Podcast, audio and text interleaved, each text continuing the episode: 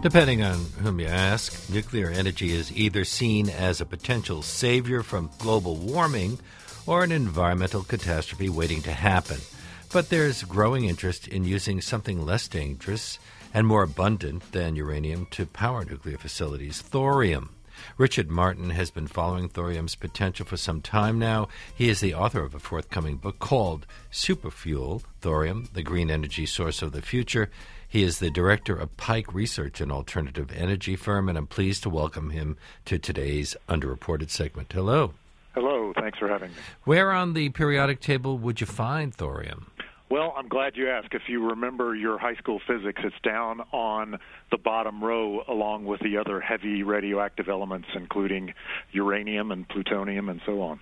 Uh, although it's very close to uranium on the periodic table, you write that it's almost as if thorium had a complementary or contrasting feature for every response or quality of uranium. In what ways? Well, the way I put it is you might think of uranium as the flamboyant and, and domineering older brother to thorium, which is a more mild mannered element. One of the ways in which that's true is uranium is fissile. In other words, if you pack enough of it into a small enough space, get a critical mass, it will begin a chain reaction. Um, thorium, you can't do that with. To cause a, th- a chain reaction with thorium, you actually have to bombard it with neutrons from an external source, at which time it actually transmutes into an isotope, a version of uranium, which is much safer and easier to handle than the standard uranium, which we currently burn in, in most nuclear reactors today. What is that external source? It can be uh, one of several things. The main technology that I write about in the book is what's known as a lifter, and that's LFTR. It stands for liquid fluoride thorium reactor. And the real novel innovation of this technology is that you don't have solid fuel rods, it's a liquid fuel reactor where the core is actually a fluid and it's kind of a radioactive cocktail in which the the fission reactions take place. And so, for a variety of safety reasons, that's much superior. For one thing, it's basically like a bathtub. You have a plug in the bottom. If something happens, if things get too hot, that plug melts. It drains into an underground uh, shielded chamber, and that's that. You don't have the problems of decay, heat, and steam explosion that have plagued reactors from uh, Three Mile Island to Fukushima. Where is thorium found? Is it um, mined the way uranium is mined? Well, at the present time, the answer is no, because there's not really a market for thorium. Um, thorium is found everywhere. It's been said that if you are on a beach in Mumbai in India and you scoop up a handful of sand, you've got enough thorium to power the city for a year or so. That may be an exaggeration, but it's about as abundant as lead. It's four times as abundant as uranium, and the U.S. has plenty of it. Australia's got a lot of it. India's got a lot of it, but that's another advantage in that the market, once there is a market for thorium, it will be widespread, diffuse. You won't have a, the equivalent of Saudi Arabia in the thorium market, as it were. Well, thorium is radioactive, so is it safe to handle? You, you talked about scooping up a handful. Would I be causing myself some trouble in the future?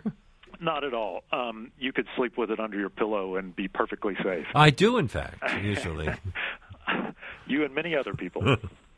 Uh, but doesn't it transform into uranium 233? Yes, and that's pretty dangerous, isn't it? It can be, yes. Um, one of the problems that the nuclear power industry has not solved, obviously, is the problem of nuclear waste. And as you probably know, the Obama administration has sort of a, a contradictory policy in that it's pro nuclear power but anti Yucca Mountain, and and certainly in the U.S. we have not solved the problem of what to do with nuclear waste. The thing about thorium, especially in these liquid fluoride reactors that I just described, is it does not totally eliminate, but it essentially solves the problem of waste.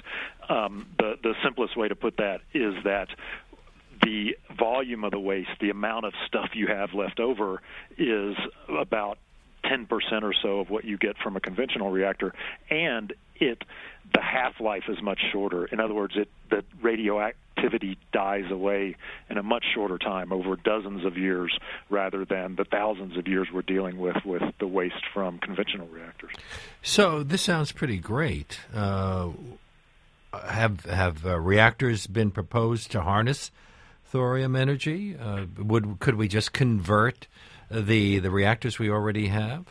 Well, let me ask, answer the first part of that question first. Not only have re- reactors been proposed, but the United States in the 1960s built and ran what were then called molten salt reactors. And at first they ran on uranium, later they ran on thorium. And there was something called the molten salt reactor experiment that lasted for over a decade. That was at Oak Ridge? At Oak Ridge National Laboratory. But that project was abandoned. It was abandoned under the Nixon administration, and the reasons for that are complex. I spend about three chapters in the book explaining why.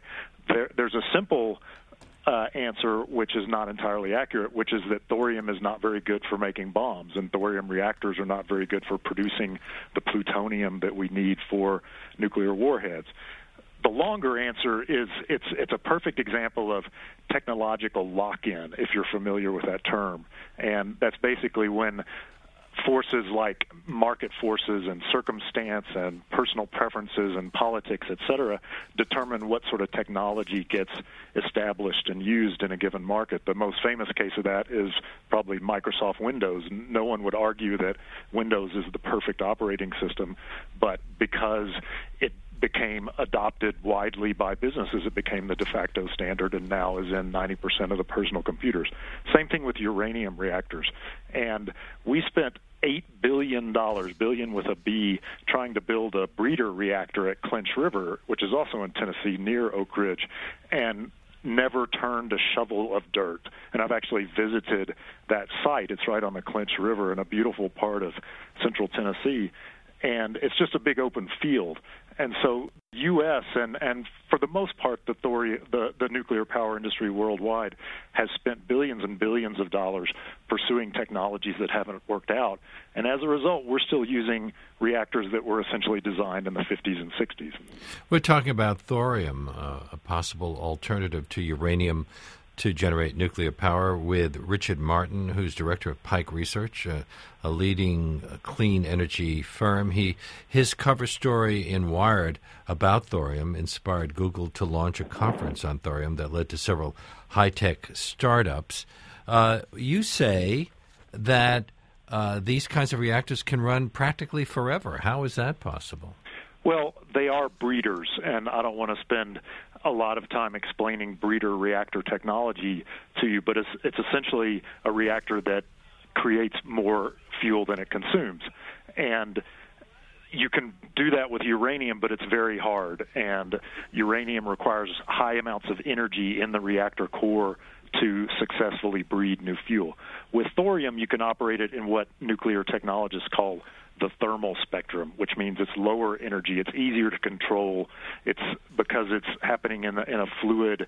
You can adjust it continuously. You don't have to shut down the reactor for maintenance and and so on. And it, the upshot is it's much easier to breed new fuel in a in a liquid fluoride reactor using thorium. Are there any uh, dangerous aspects of this? Could a thorium plant spin out of control in the way that we saw at Fukushima and Chernobyl? No, um, it's physically impossible. Think again, going back to high school physics. Think about what happens when a substance, particularly a fluid, heats up. It expands. When you expand, the fission reactions slow down. If you just think of a of a pool table with fewer balls on it, there's less chance of the balls colliding with each other. It's the same thing in a fluid. So there's a self-governing aspect to liquid fueled thorium reactors. The other thing is um, as I explained, you can essentially drain it. Nuclear engineers like to talk about passive safety. The I don't know if you paid attention to the news a couple of weeks ago, but for the first time since the late 70s, the Nuclear Regulatory Commission approved a new reactor to be built in the United States, and it's called an it's a it's a model called an AP1000, and it has quote passive unquote safety features, which supposedly will work even if all the power goes out, even if you can't get uh, external water into the site, et cetera, et cetera. There's a difference between passive safety and inherently safe, where it's simply because of the physics of and the technology of the reactor, you can't have a meltdown. There's nothing to melt down. There's no solid fuels to melt through the bottom of the core. There's no pressurized, huge pressurized buildings that can blow up, as happened at Chernobyl. But doesn't it give off trace elements of uranium 232, which is very dangerous? It can, yes. And let's let's back up for a moment and talk about risk. I spend uh, the final chapter of the book talking a lot about risk, and think back over the last few years, what sort of uh, accidents have we seen with fossil fuels, right? Deepwater Horizon in the Gulf of Mexico, the San Bruno, California explosion of a natural gas pipeline, which killed, I believe, three dozen people or so. Um, there's no energy source without risk, and you have to compare the risk of continuing to burn coal, continuing to run uh, vehicles on gas, et cetera, or continuing with, to build new uranium-based nuclear plants, which with the much much lower risk of thorium-based plants. And I think once you look at it that way, you'll see that thorium, like any other technology, has some risks associated with it, but they are nowhere near the risks of a Chernobyl or a Fukushima Daiichi. Have any environmentalists embraced the concept of thorium reactors? They have. Um, there's you know, there's sort of a schism going on, uh, is the way I would describe it, in the environmental movement between those who remain adamantly opposed to nuclear power, as, as you said up front, and those who have realized that we can't continue down the path that we're currently on, and renewables are not going to be. Enough, they're not going to provide enough energy in the next 50 years to really slow or avoid catastrophic global warming. And so Patrick Moore, for instance, who was the, one of the founders of Greenpeace, has become a nuclear advocate, and he's been reviled by many in the environmental movement.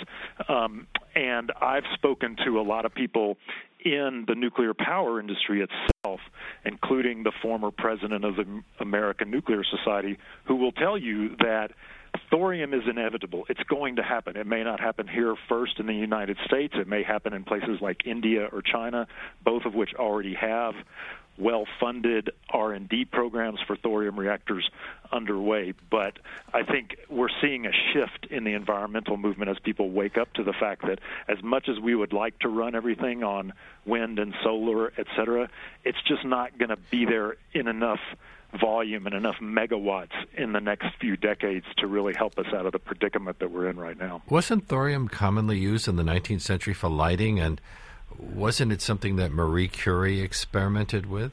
Absolutely. Um, you know, that's one of the things that I talk about that today very few people have heard of thorium, but the fact is, in the early nuclear physics experiments by Curie and Ernest Rutherford and so on that really led to the uh, discovery of nuclear fission and the nuclear bomb and the nuclear power industry.